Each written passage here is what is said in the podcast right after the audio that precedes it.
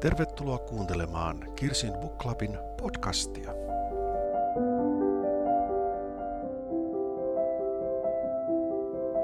Hello, this is Kirsin Book Club's uh, podcast, and I have a very special guest here today. Her name is Kim Thúy. Hello, Kim. Hello, I'm back again with you in Finland. yes, because we have already in our earlier podcast there was your greeting to our readers, but this time we are in Lahti, which is uh, about 100 kilometers north from Helsinki, one hour's drive, and this is actually my birth town. But you are not here because I was born in Lahti, but you are here for the Lahti International Writers. Is it reunion or which? uh, um, I don't know what is the, the the exact name, but this is one of the rare, I think, one of the rare festivals where it had been created for writers with writers. You know, and so all the writers are together all the time, and we discuss among ourselves, but also with the public, in front of the public. But really, there's a participation between writers. And those applause, which you might have heard, so they came from the big hall where they are just just now uh, discussing. But it's really great to see you here because uh, I think it's. Uh, I heard first time about you maybe three months ago when your first uh, book in Finnish was given out. So this book called Ru, which is already has you published it about ten years ago. Yes, it was uh, first published in Quebec uh, in 2009, in the fall of 2009. So we're almost 10 years old. That's a long time, right? Yeah, so your writer's career is about ten years as well. Yeah, so we can almost call it a career as well. After 10 years, Oh, I can. we're almost there. yeah. So when I was saying that because when we discussed so that maybe we talk a bit about Vietnam as well because I have lived there as well. But let's start from that. That we are now in Lahti in um, in a sort of a old school building and old college building. And actually, if you go the main out from the main entrance and turn left, so it's about 100 steps. There's another building, and that's the building where I was born in the 60s. So, for very different world than where you were born, because you were born also in the 60s, couple of years later than I was, uh, and you were born in Saigon. Yes, the other end of the world, right? Yeah. You you were born in the north of the north, and I was born in the south of the south, I guess. Yeah. But then we are here today. Yeah, that's the marvelous And uh, you have life. you have lived in Saigon, Hmm. and now I've been living in Lahti for two days or three days. Hmm. You know, if if if back then when we were born, and somebody would come up to us and say, you know, you will meet and you will live in Saigon, and one day you will meet uh, uh, uh, some girl, you know, some author. We would never believe it. No, it, it was not in our imagination those days, I think. It was impossible. Yeah. And even today, just three months ago, you know, if somebody said to you, Oh, you meet like a Vietnamese author who lived in Saigon like you, who was born there, we would not believe it. You know, life is so full of surprises. And uh, actually, I didn't know that I was coming to Lahti uh, three months ago. I'm sure you didn't know where Lahti was. three months ago. I had to look it up on the Yeah, map, yeah, right? yeah, yeah, yeah. That we were really north of the north, and uh, and it's just amazing. And my life has been uh, has been like this for forty years now. Hmm. I'm fifty years old, but I think that since I have been born again in Quebec, uh, the second time when I Hmm. was ten years old, life has taken a. Um, I don't know, a course that you cannot even imagine. Of course, when I was in Vietnam, it was a different thing. It was an, ex- um, how would I say it? Every day was fragile because we were in a country at war.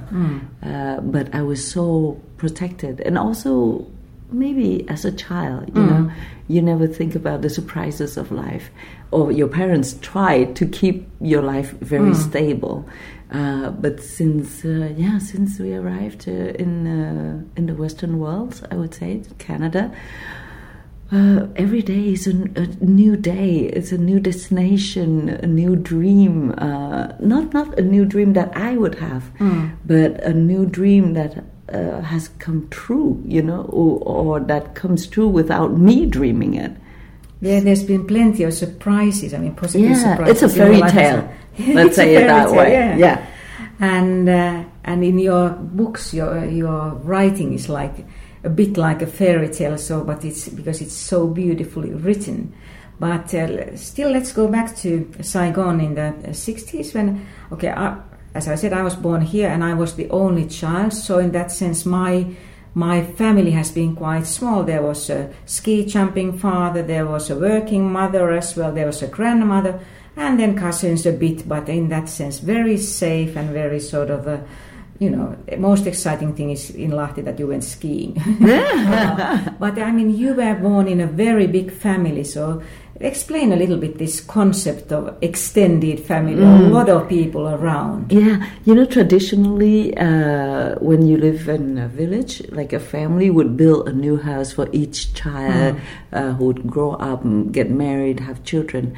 But because we were in Saigon, and as you know, Saigon is a megapole now, that's how Yeah, you call are it. 15 million people. Yes, so today. many people. I think you cannot even count anymore. Mm. Uh, and back then, it was already very populated, Mm.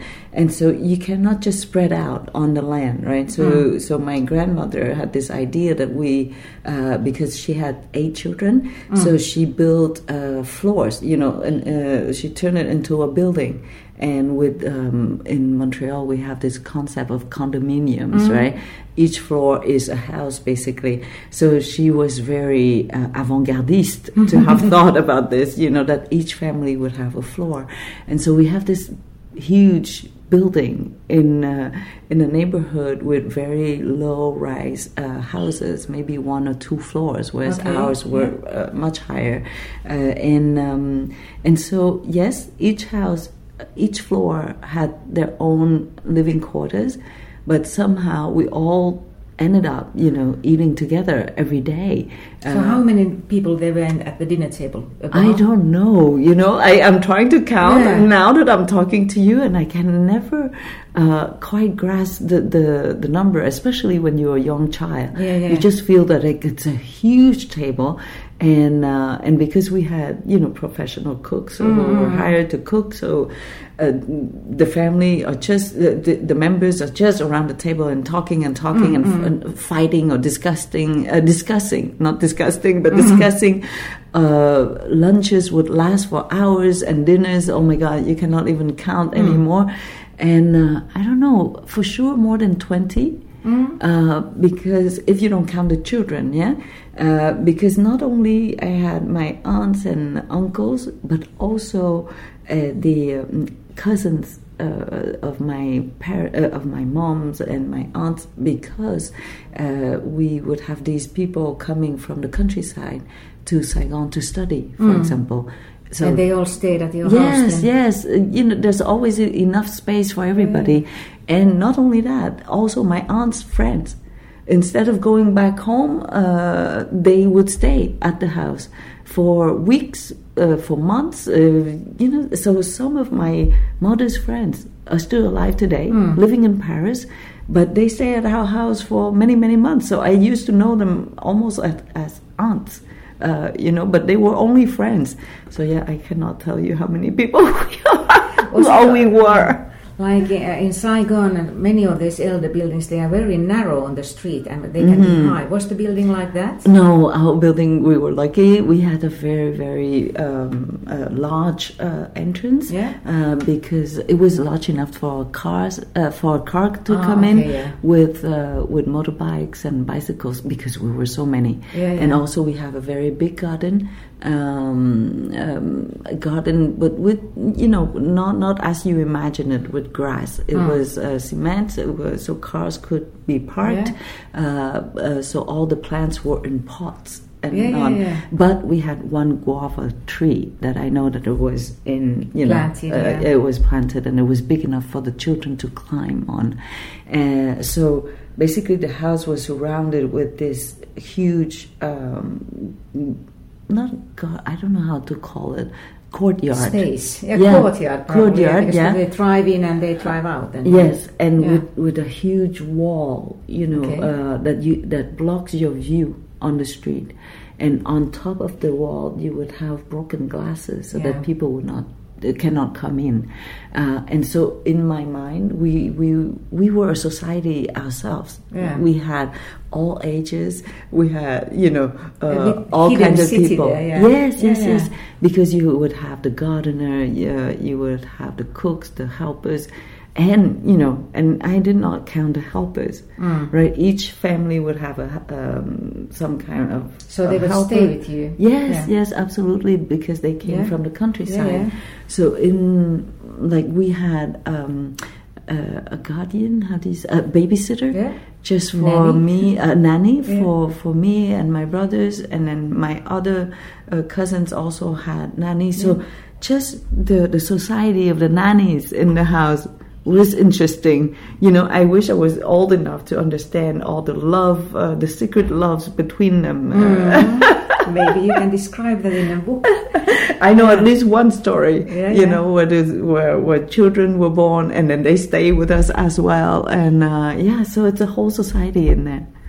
But uh, living in that kind of, you know, really, really big family, so who were the closest people there?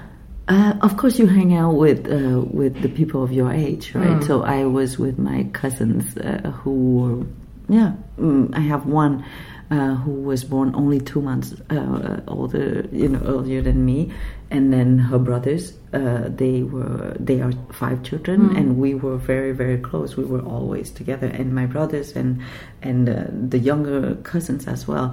So just among us, you know, we Mm. didn't even need friends we had enough kids around to um, to to be a soccer team, to be two soccer teams, you know, Mm. to play together, and uh, so and then of course when you're children, what you do is you eavesdrop Mm. uh, all the adults, right? So we listen to doors, and the beauty of doors back then Mm. was that the um, the opening of the doors, you know, the keyholes were real holes. You could hear through the holes, right?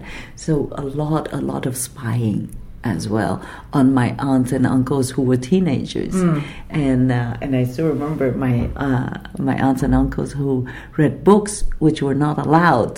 You know, for them, so they would hide in the uh, in the bathroom to read them. So and they would hide them behind uh, the bathtub or uh, or the the water um, the water tank, Mhm.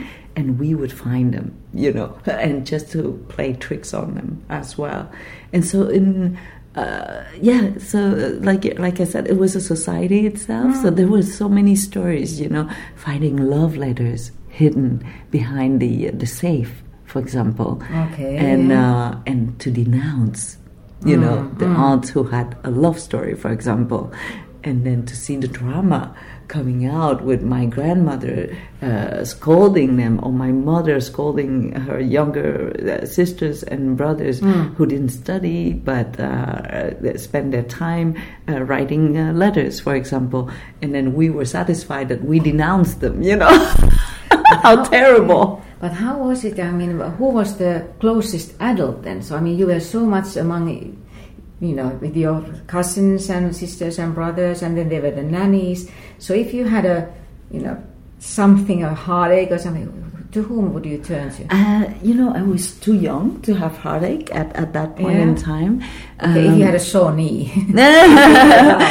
I think the nanny was the one who took care of us when Mm. we we uh, we had a problem. Mm. Uh, my parents, yes, of course, they were present, but in my mind, they were not so present because my my father he was. Um, um, uh, how would um, uh, he was at first a member of parliament, and then Mm. after that he was a civil servant, um, but higher yeah. ranked, and so he was out most, most of the time. And my mother, I think her whole day was to get ready to go to these dinners, Yeah, yeah, right? To get re- uh, the hair, the nails. So I would always see people doing her hair or her nails, and uh, uh, actually she had many wigs on. Really? Yes, to change wigs from one day to the next, and uh, That was very practical. Yes, so she didn't. I think she didn't.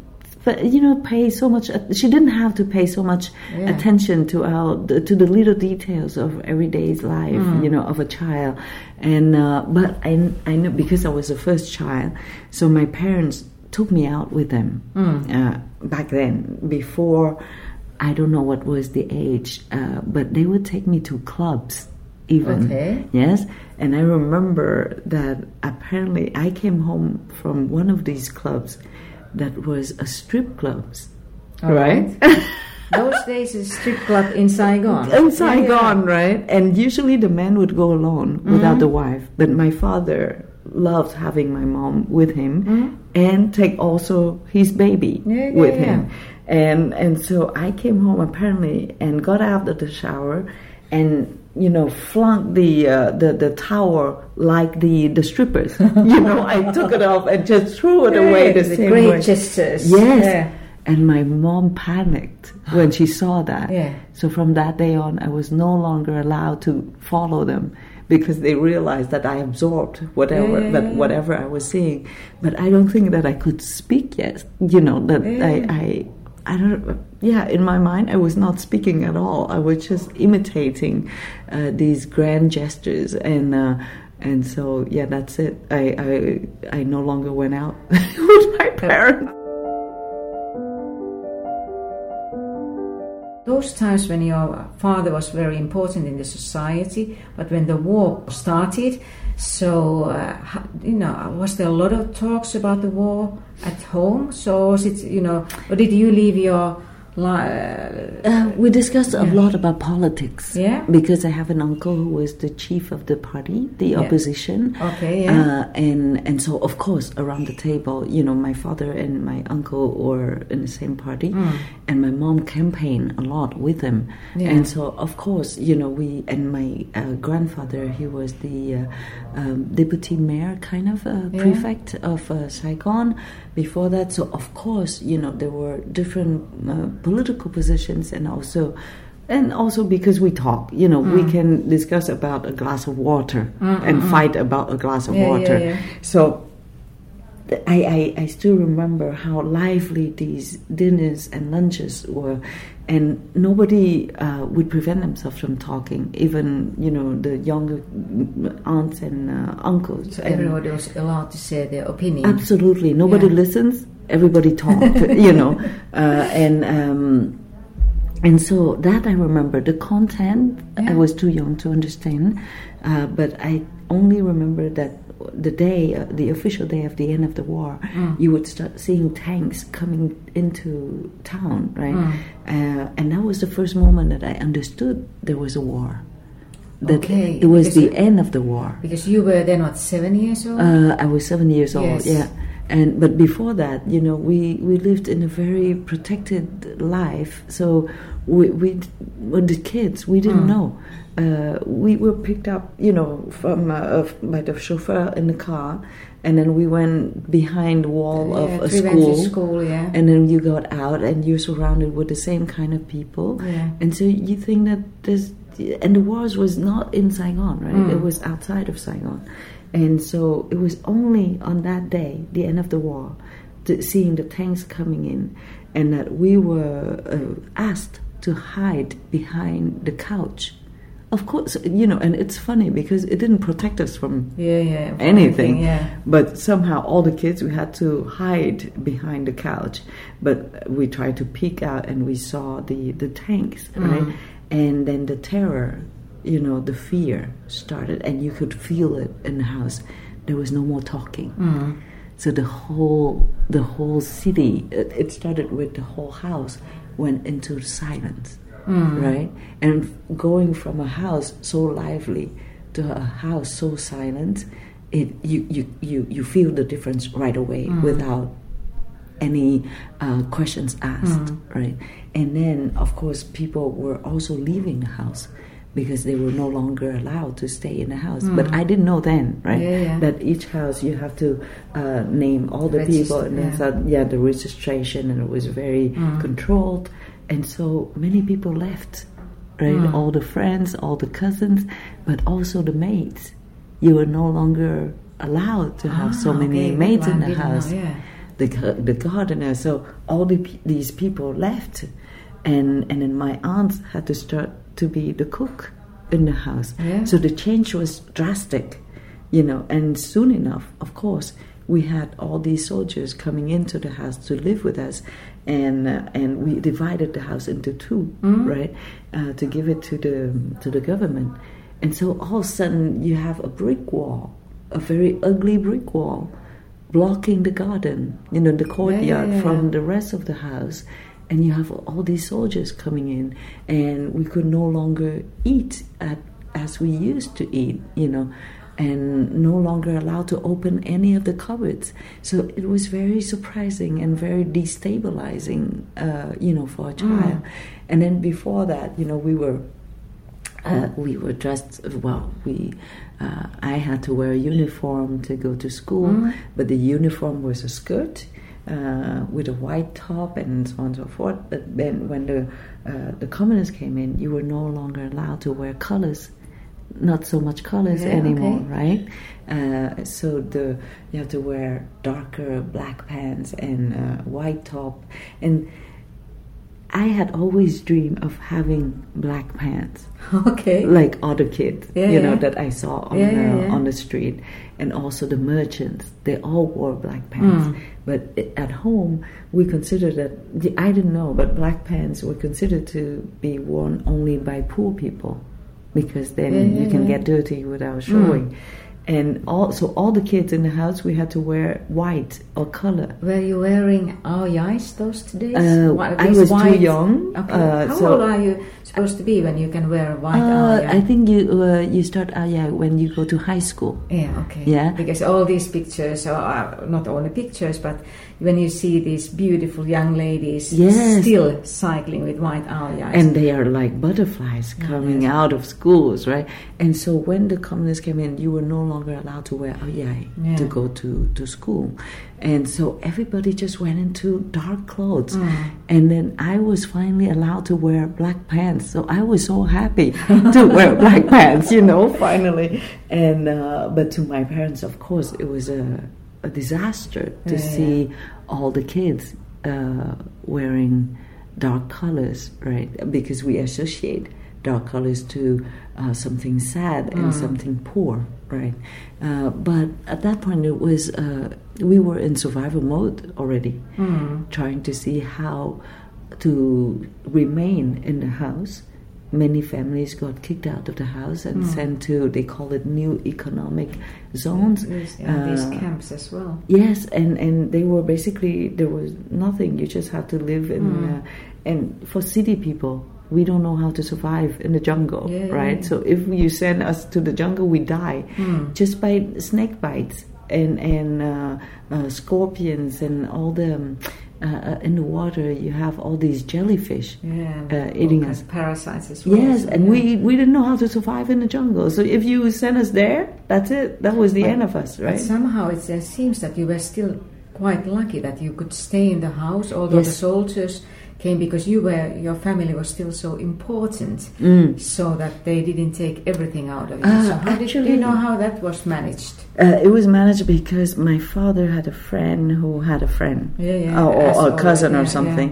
She was, and I didn't know about it. Yeah. And I met her forty years later. Okay. She uh, she was from a very aristocratic family, um, but she left home when she was 16 Mm. to join the resistance to fight against the French, and she was brought up as a French kid almost, uh, going to a French school, uh, stayed in a French school, had only French friends, uh, you know. Uh, So she was basically a French person.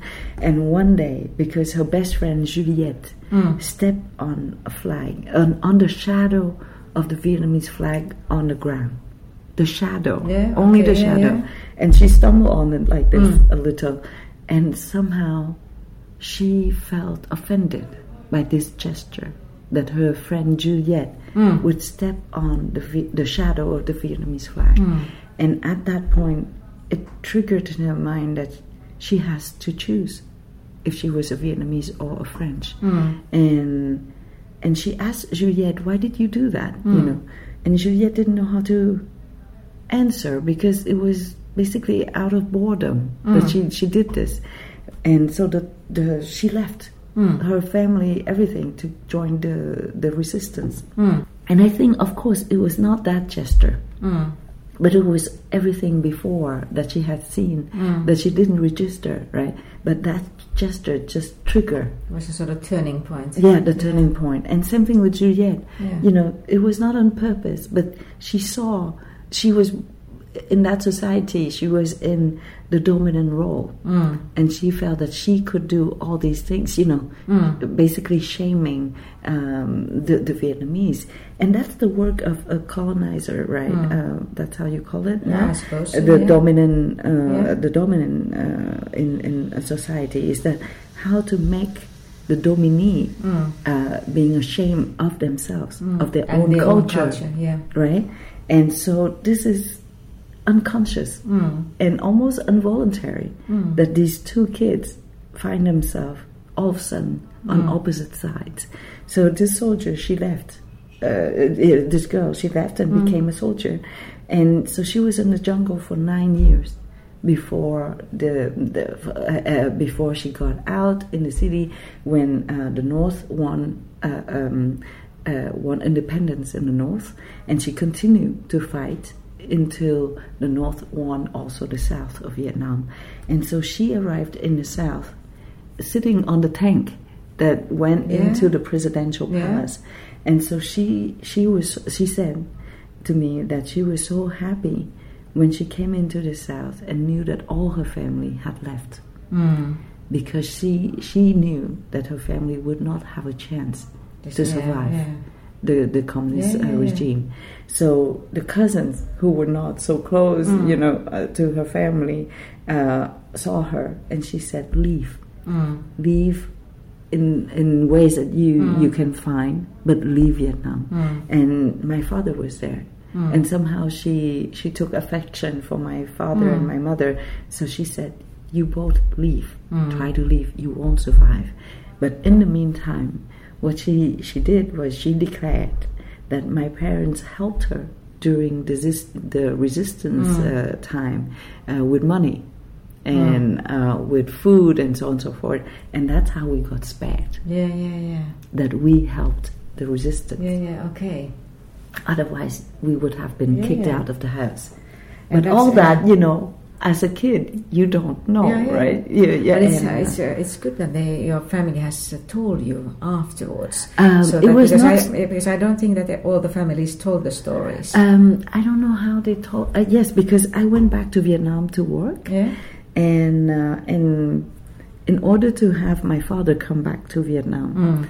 he was still very scared of Vietnam. Uh, even though I think there was no, you know, there was no more danger for any of the both Vietnam. trust. But you don't trust Yeah. because you left a Vietnam Mm. uh, in in chaos, right? So that fear stays with you. Mm. And so, uh, 20 years later, when I went back to Vietnam to work as a as a lawyer, and my boyfriend, who who became my husband, uh, was also there, we decided that we would celebrate uh, a marriage in Mm. Vietnam, a wedding, Mm. so that all my family would come back at the same time, Mm. so that we reunite. You know that household Mm. for the first time after 20 years of separation, Mm. and and because there's an excuse, right? Mm-hmm. Uh, of course, we were not allowed to be married in Vietnam uh, since I was no longer a Vietnamese, and Viet- Viet- the Vietnam government doesn't have any legislation Mm. to marry us. Uh, but we created a wedding, Yeah, you yeah. know, just a party basically. And so my my, pa- my parents, my aunts, everybody came back at the same time, and we had this wedding. And this was in Saigon. This was, this was in Saigon, and it was the first time. You know, Mm. it was so beautiful to see all of us again. And um, and and when my father came, he of course uh, got back into contacts with some old friends who Mhm. stayed in Vietnam. And one of those friends was still in contact with this lady, with this soldier. Okay. And that's how it all came back. And that's how I knew the story. That was a big circle around the world and to come back to Saigon. Was your home still there? The house? The house is still there, but it's all divided into pieces now, as you could imagine. Uh, over the years, uh, you know, how the um, the courtyard you would not even recognize it because they have built uh, so many things in the courtyard. Mm. I don't know how many families and businesses Mm. uh, are now in that courtyard, and the house next door as well is divided into smaller pieces with different families living in there. So I would tell you that I certainly can go back inside, uh, but I have decided to never go back Mm. um, because it's it doesn't fit with my memory Mm. anymore. And also, as a child, you see the house bigger, more sumptuous, of course, Mm. at that point in time.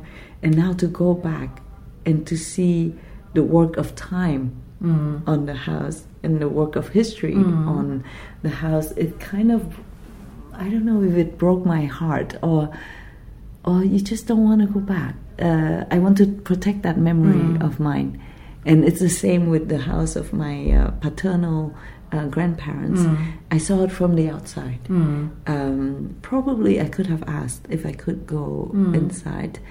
Uh, but again, I protected my memory and said, I'm not going back. Yes, because you cannot turn back the clock. No, sense. no, and, mm. and life, life is a moving thing, Yeah. right? It, it breathes, it it progresses, is it grows, and and so you cannot stop time, and uh, but you can keep your memory though. So But when you, you know, when you escaped, you went to Malaysia and then to Canada. So your family in Canada. So was there a lot of talk about Vietnam, or was the was the sort of the talk and the look of your family was it forward or was it backwards? we didn't have the time to look backward. You Mm. know, you when you're in a survival mode, you run, Mm. right? And to catch up, Yeah. and we had to catch up, right? And when you run, even physically, you cannot turn your head back. If you if you turn your head back, you fall. Mm. It doesn't work. You you can only turn your head back if you stand still or you walk not too fast. Mm. And in our case, we couldn't stand still or walk. We Mm. run. We run, and and I still run today. Mm. I don't know how to just walk, Yeah, you had had a very busy before you came here. So and I don't know why. I don't know why I, I run. There's no reason to run. St- You know, Mm. now I know exactly that I'm at the right place. I'm not late on you know Mm, on mm. anybody, but somehow I still have this instinct that I'm I'm late. Mm. So I I keep on running, right? And and so you don't look back. And uh, when we arrived in um, in Canada, it was very funny. We got a letter Mm. from my grandfather somehow, who was still in Saigon? who was still in Saigon, and he wrote the letter in French. Mm? Somehow he thought that as soon as we landed, we could speak French. and you have forgotten to speak Vietnamese. Okay, well, Yeah. it, it had been. We stayed in the camp not for very long, Yeah. only for four months. So we spoke Vietnamese Yeah, among course, us, right? So we got this letter in French. So my mother and father had to translate Mm. the letter to us. How funny is that? Mm. And but, yeah, and uh, and from that point on, I would say, and also because we never thought we would have the chance to go back to Vietnam. So why look back? Mm. right? We closed that door. As soon as we got on that boat, that was the end of it. That was the end of Vietnam. And that has been a, that was a very big decision for your yes, parents. but at the same time, we didn't have another choice. Yeah. We didn't have Yeah, another or option. you knew that the other choice would be this was unknown, but the other one you probably knew that that would have been quite terrible. Yes, and and we knew that we, you know, we were gonna die in at sea or in Yeah. Cambodia, or, you know, for the boys at least, that they would they would die, you know, Mm. at one point in time, and also because even if we could stay in the house, we didn't know how long Mm. we would be able to stay there. And for sure, for sure, all the kids, we were not allowed to go to university back yeah, then. yeah, yeah. Because Right. and many professions would have been closed to you as well. Yes, so- yes, yes. So you you basically know Mm. that you have no way out. yeah. So the only kind of door left Mm. or the window left was the sea. Even though you know that you And you that- will die. Yeah, that was a very dangerous door. still, Yes, yeah. and even if we didn't die, yeah. pirates would wait for us. Mm. Police, you know, the Vietnamese police would wait for us, and that's why my father had those uh, cyanure pills Mm.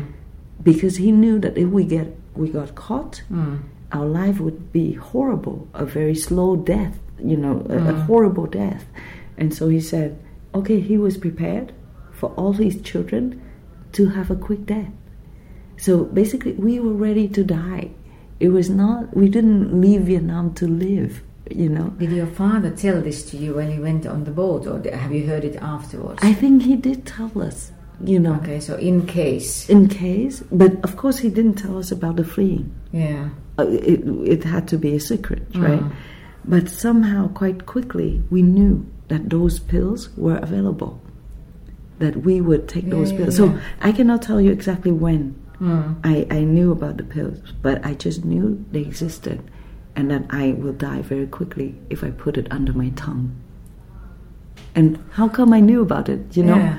I don't know who Yeah, had told me, or you know, in, in chaos as well. Mm. Um, and so death has always been part of me. You know, it's not something that is scary. Yeah, no, but I think maybe in the uh, Vietnamese culture as well, because still, if you die, so the sort of You can come back. you can come back, and and you still live with the family. So there are photos which are taken to the dinner table, and and Yes, so it's not like it's the total end. Exactly. So it's maybe a little bit more merciful than the Western way Pro- of thinking. Probably, and, Yeah. and also because we think that we are the result of our ancestors, Mm. right?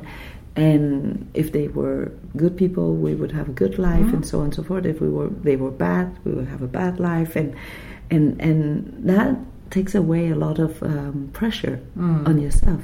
So if you're successful, you know that it's because of your Yeah, ancestors, there's a sort of a rewritten destiny for you, right? Yeah. And if you have a you fail, it's not your fault. Mm. It's your ancestors' fault, Mm. right?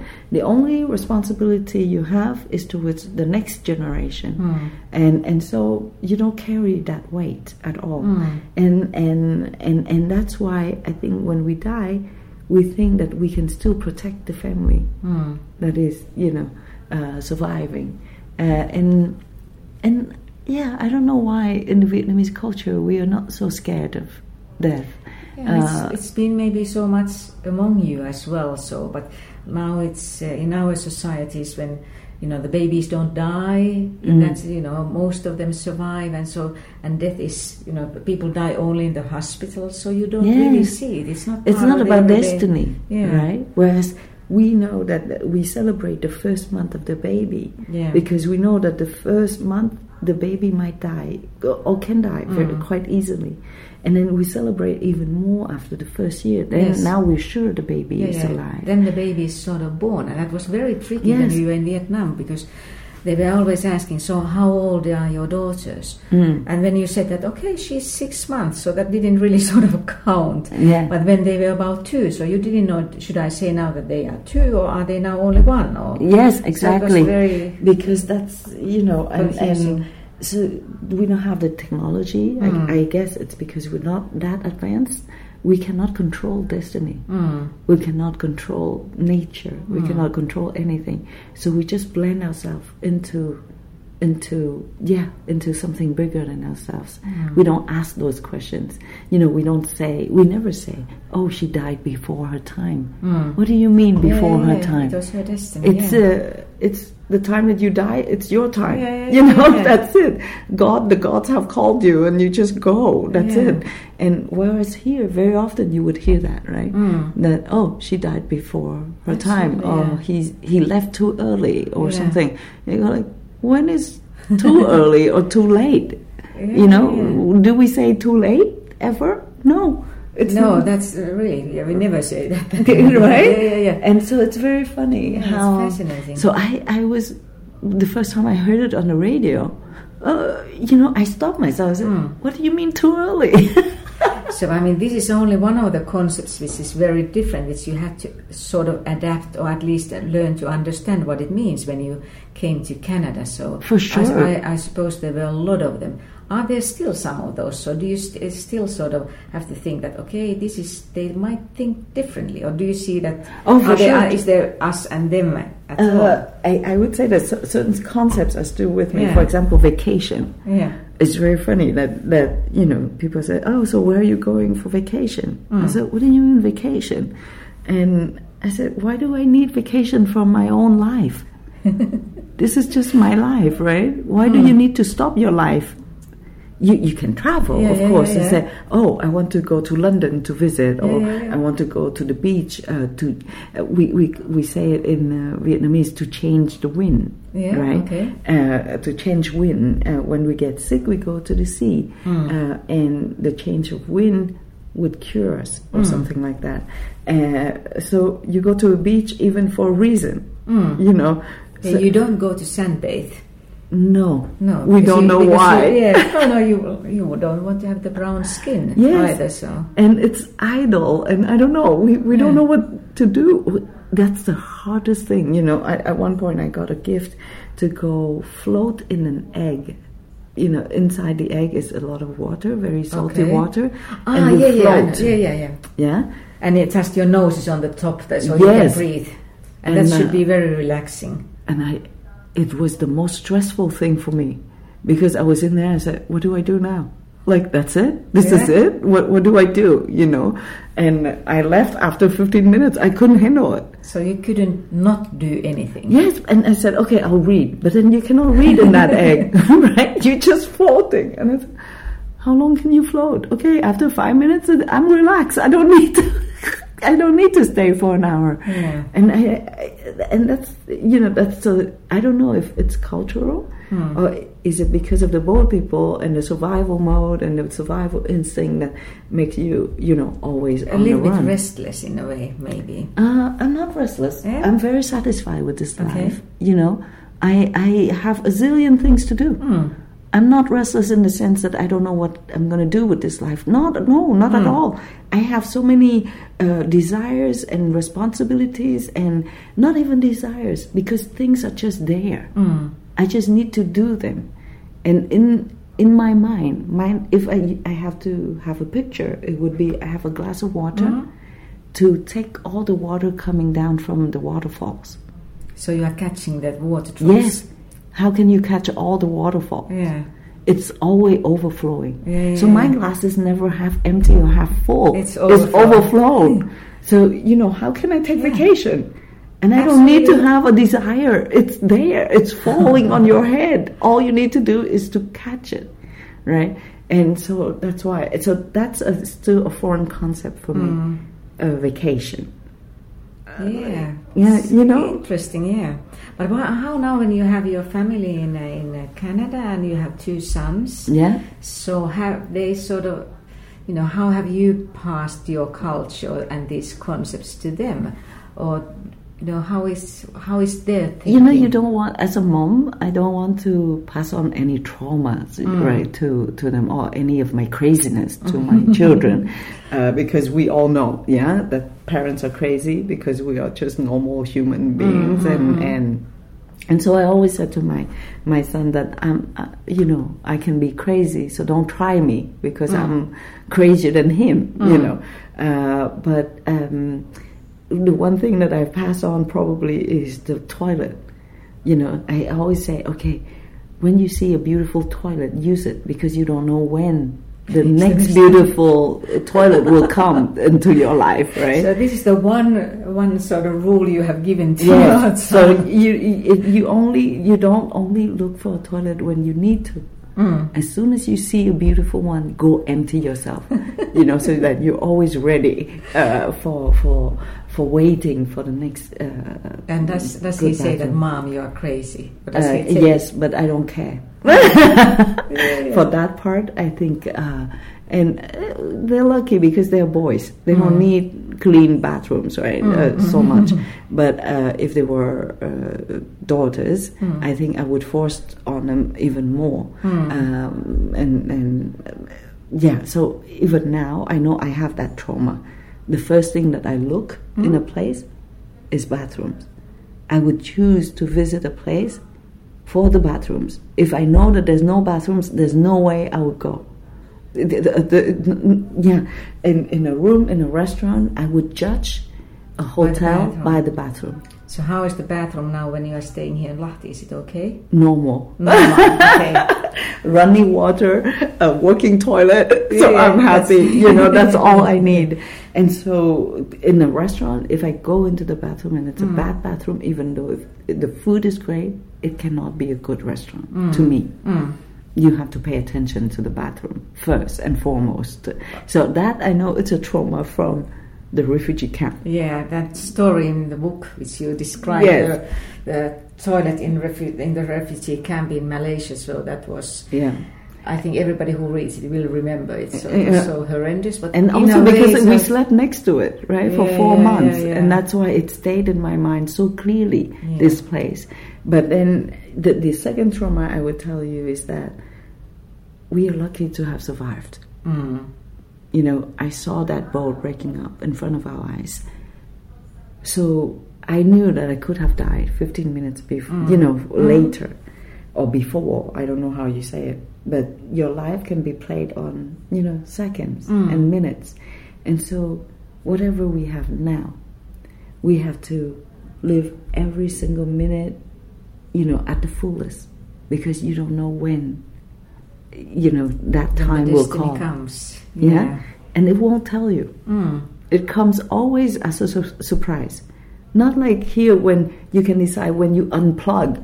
You know, in Vietnam you just die. You, Yeah, you yeah, don't yeah. go. You don't have time to. Oh, let's wait for all the family to come and then we unplug. Uh, no, there's no unplug. This, this, the, the, it doesn't work that way, right? Or to decide do we go for surgery or not to survive and so on and so forth. You just die. And so in my mind, I still have that.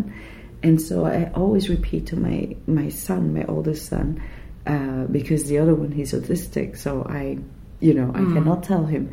But the first, the the oldest one, I always say, you're lucky to be born with everything that you have. Mm.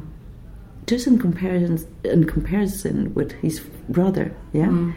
So I said, you have the responsibility to live life at the fullest. Mm. You are not allowed to waste your time. Mm. And when you are born with all, you know, all these privileges, Mm. you have the responsibility to be the the locomotive. How do you say that of the train? Mm. That you have to pull all the others who don't have the same chance than you. So I do feel that I have the privilege to have survived, Mm. and today to have a voice, a microphone being put in front of my mouth, my mouth to talk for those who don't have a microphone. So I have to be that engine Mm. to pull all the other ones. So I always say that to my my son, and I think that's the trauma. That's that's the biggest trauma that I have passed on to him. I said, "You are not allowed to waste." Mm. and so maybe it's heavy on him, right? Uh, to to live life with that weight of responsibility, but I think otherwise, why live? What's the meaning of your life then?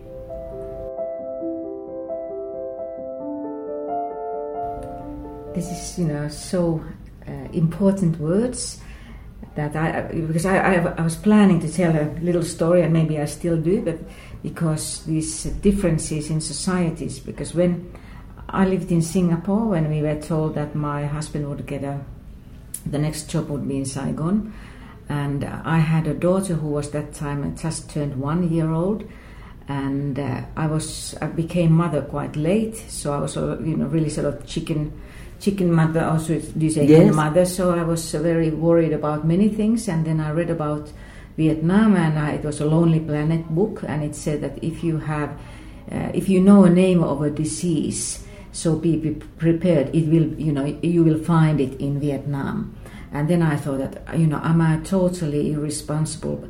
Mother if I take my little baby to live in Saigon. And then we even went to uh, for house hunting and we went to an international clinic. Uh, or my husband took me there and said that okay, talk to a doctor so that you be can be Reassured. calmer.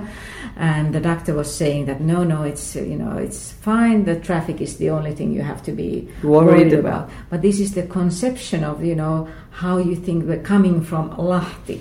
And you think that you can control many of the Mm. Yes, issues, yes. and coming to a place where there are a lot of people and a lot of diseases a lot of things which you don't know simply. Mm-hmm. And so, but definitely one thing is that you said that those, at least I feel that those moments when uh, I have lived abroad, I have lived to the fullest Mm-hmm. because there's so many new things and uh, Unexpected. so, and unexpected, and you can really sort of you live with all your senses as well, Mm-hmm. and you respect the other culture. There's so much more to learn, but it's very easy to come back to a sort of very safe environment where every day is a little bit similar than the previous Yes. ones, And then you can plan. you can you can plan you can plan a vacation Yes. and so but that is not really to the fullest you are quite Yeah. right And you know, it's funny because my, my mother in law, who is uh, Canadian, you Yeah. normal, and I, I still remember her saying, Oh, I have to come back from Florida because I have an appointment for my haircut okay in my hometown. And she could not stay in Montreal one more day with us because she has this appointment for the haircut. And that to me is a foreign concept. Mm. You know, to have an It's appointment for your haircut. yeah yeah that's a bit foreign for me as well yeah. But you know, when you, you live in a very peaceful yeah uh, country, you can plan. You can plan in advance when you would have your haircut. mm. Three months in advance, or three, you know, three weeks in advance. yeah. I don't know. I've never taken an appointment for a haircut, so I don't know. Even today, I cut my own hair at midnight because I, Really? that's the time when I finish my day Yeah. and nobody is still awake to cut my hair. So I saw on YouTube that you can cut your own hair. So I just pull my hair up and I cut it, you know, and, and, and, and so I can go on for years without e- ever going to a hairdresser. And it's not a question of money, it's a question of time. I just don't have enough time to do this. Uh, and if I had time, I prefer, I don't know, cooking something for my children or chatting with a friend and go for a haircut. you know. haircut is secondary It's uh, oh my god! day. It's uh, on the list. It's maybe one thousand. Yeah, yeah, yeah, yeah. So and I say I never see myself. You know, uh, in a day you only see yourself in the morning when you brush your teeth, and other than that, only other people see you. and still you saw your mother and grandmother being prepared for the evening Yes. for the whole day Yes, but that was way before. That Yeah, was another different life. life, Yeah? yeah. and even today, my mom is very uh, coquette, right? Yeah. And so she she she still spends a lot of time with her hair and makeup, and she's beautiful. You Mm. know, she has this elegance in her. She was born with it, like my grandmother. I don't. I'm like a tomboy, right? and and my it's it's such a a pain for my mom to see me like this you know, to say, "Oh my God, come on, dye your hair. I will dye it for you." Why you? I said, "No, because if I dye my hair, then I have to do it every six weeks, and I don't have time for this, you know." And and so I said, "No, no, no, no. It's not about uh, uh, being rebellious uh, and and show uh, that I don't care about my hair. No, it's just I don't have time." It's a question of preferences. Yes, and Your life priorities. is- yeah, your full Yeah. life is different. And I say, okay, if other people don't mind Yeah. Looking at me like this, You look so then- pretty, so. and then I don't care. I don't Yeah, see yeah. myself, right? And uh, and just recently, um, there, I'll be doing a TV series, uh, you Mm. know, a TV show for many shows, and uh, and the pilot we did, I I didn't have time to dye my hair because I was just traveling and came back and, Mm. and went for the show, and uh, and I asked the producer. I said, are you okay with this color? If not, you know, I will, I will dye my hair during the night mm. before mm. at two in the morning because I landed at one uh, mm-hmm. in the morning. And she said, no, no, it's just a pilot. Don't worry so much. You know, we will just go with the hair that you mm. have. And then it came out great. You know, uh, the TV station they didn't care about the color so much. So I was so relieved that I don't have to dye my hair. Because then I have to do it again in six weeks. Uh, so maybe we'll go just with with gray hair. Um, and But wouldn't it be sad if your charm lies in the color of your hair? if if I'm If your charm would lie in the color of your hair, because you are, you know, there's so much more important things in you where your charm lies. So, but Yeah. if, if you think that, you know, you would be, the only thing you would give to the world would be my dyed hair. your dyed hair. Because now it's, you know, as you said, that you are the engine or you are the voice for so many destinies Mm, and you can uh, describe these destinies and open up the world to uh, to your readers in a, such a beautiful way Mm. so that is far more important than that But you know, gray but- hairs. But I think it's I I, st- I understand as well that appearance is important. Because if you want somebody to uh, anyone to mm. feel related, you have to go through you have to use beauty as a mm. vehicle. Because beauty is the only common denominator of all human beings. Mm. You know, if I talk to you about war, it's very difficult for a person born in Lahti, for example, hmm. to understand what is the fear of a bomb falling on your head. absolutely. And so, but if I talk to you about the, the beauty of a flower, hmm. you hmm. understand right away. And you look or, at the trouble flower, with gray hair yes, and then because you look at the flower, and I say, could you imagine that this flower got crushed? Hmm. Then you would feel the pain for the flower, but you need to see the flower first. Hmm. And and so, you know, appearance, the gray hair or the dye hair is that that that beauty, you know, that the, the vehicle of beauty. And I I will fight until the day that I die hmm. that we should always allow ourselves to see beauty and to use beauty as a vehicle, right? And so yes, of course, I will comply. If hmm. on on screen hmm. I, I look at myself and I say, it takes away the message that I'm trying to say, yeah. then I would dye my hair Yeah. every day if I had to. Yeah, You know. they, they, your appearance is the thing that your people uh, pay attention Yes, first. and it should not if- divert your attention from the the message, message. Absolutely, right? And so, as of now, Hmm? it has not diverted yet. But the day that it would divert, I would go with the dye hair, no or problem. you you stick with podcasties. uh, yes, maybe, but you know, uh, we we should use every means that we have to to advance the idea that human beings are good at heart. We are not born to be bad. You know, we are bad the day that we have lost a bit of our humanity.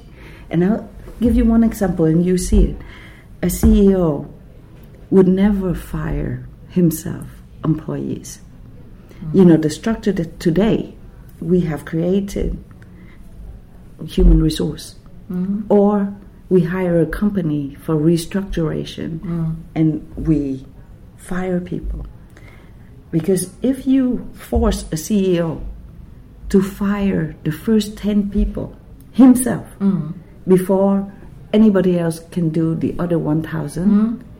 he would have difficulty making that decision. Hmm. Because if you sit face to face with a person, you will see the beauty of a human.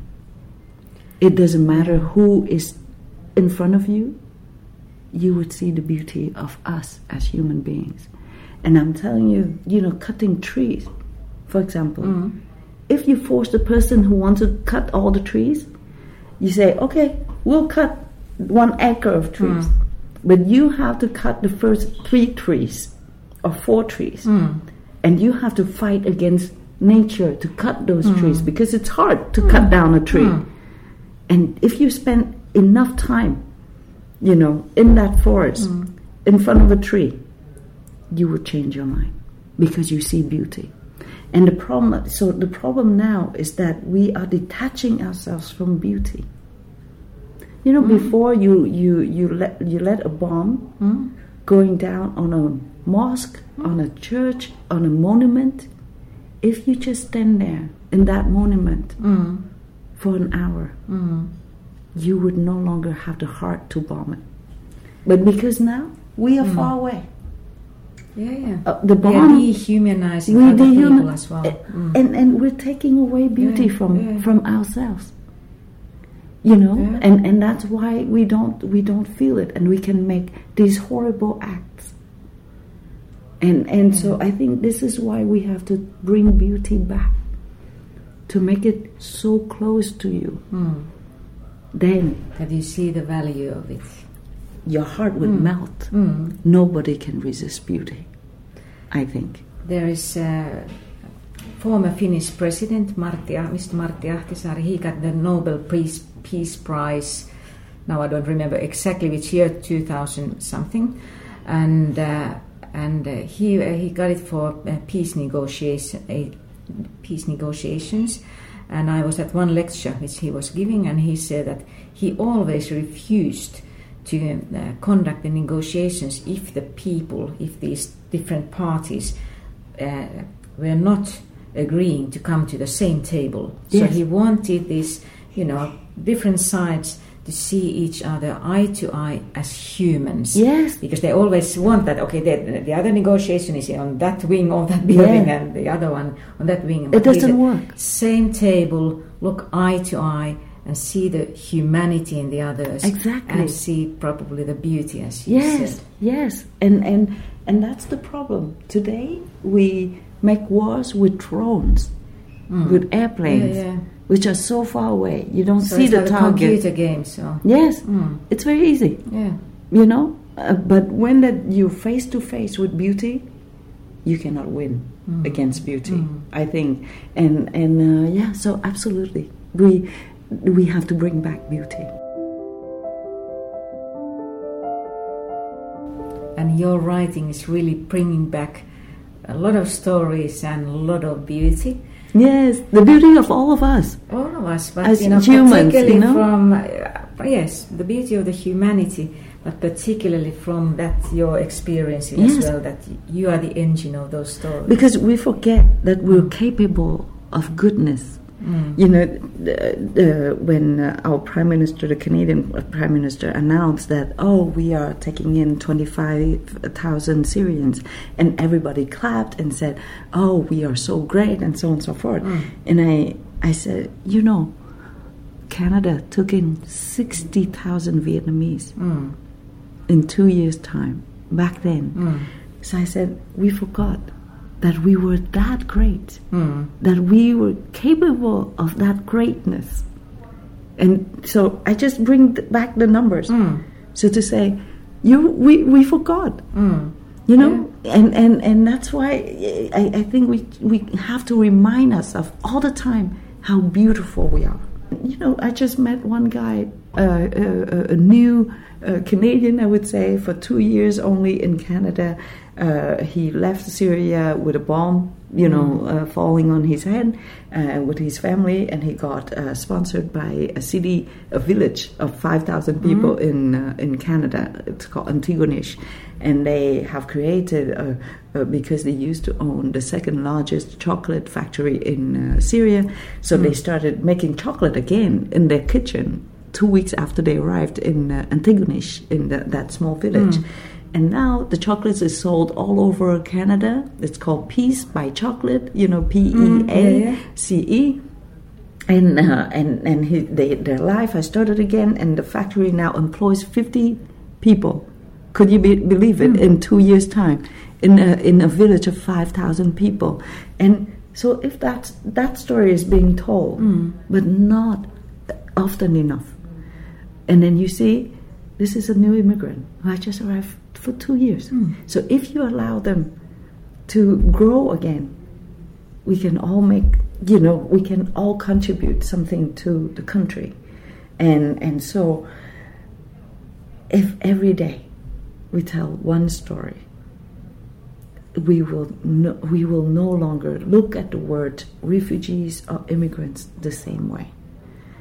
And and that's and I don't know why we refuse to do it instead of hmm. telling stories of us as great people we are telling the stories of us, all of us, human beings, hmm. as bad people. You know, it's I, I don't understand why we are more fascinated by the evil side of us. Because we all have it. Yeah. I have the Yeah, yeah, evil yeah. side as well. And we need to know that we have the evil side so that we can control it or suppress it, right? Eh, But and that's why we have a justice system. We know that we are born, un, mm. you know, uneven, and that we mm-hmm. have the tendency to be unfair, and that's why we create democracy mm. and we create a justice system to alleviate mm. that natural, you know, uh, impulses from mm-hmm. us. And then we destroy at the same time our justice system today and democracy and all that. But now we have discussed, so there was piece of chocolate story. That's maybe one of the stories and many stories of you. And, and but I still have to ask you about uh, what is the, how is your writing? You are now telling these stories. You are a storyteller.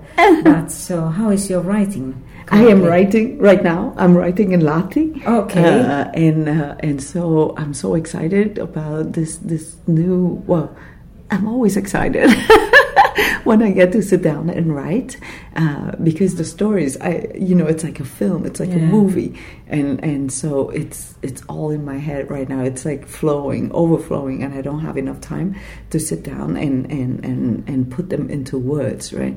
Uh, but yes, the stories are there. I want to tell you about it, but then it will take five hours for me to explain it to you uh, because I'm, I'm too enthusiastic about this story. I don't think you can be too enthusiastic, but I really, really thank you for this that you took this time for our chat. And uh, I hope to see you again somewhere in the world. We don't know where it will be, but sometimes again. I will be back in Finland. What do you mean? I'm Really? sure that I'll be back in Finland. But I will take you now to the top of the ski jump hill of Lahti, so there will be a little bit more experience. and beauty. Let's hope it's not beauty. raining. So I think it's Even the rain. Yeah. It's so Uh, beautiful. Did I say that? no? Yes. Thank the rain is so beauf- beautiful. I find, you know, and in Vietnam, when it rained, Yeah. most of the young students, what do they do? They're so happy because they are stuck under a shelter and they get to talk to the girl they are in love with. Ah. So the rain is always a great moment for young people to fall in love.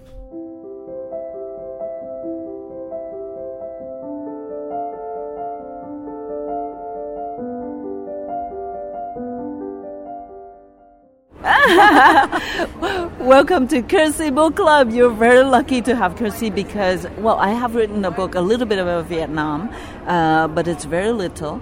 So if you need any information, any details, any explanations, you go up to Kirsi. She owns them all. But beyond all this, she understands the silences of this book. So she can breathe it and she can, yeah, give it to you with much more, um, how would I say it? Much more life, even because you can talk to her in person. So, yes, just go up to Kirsi.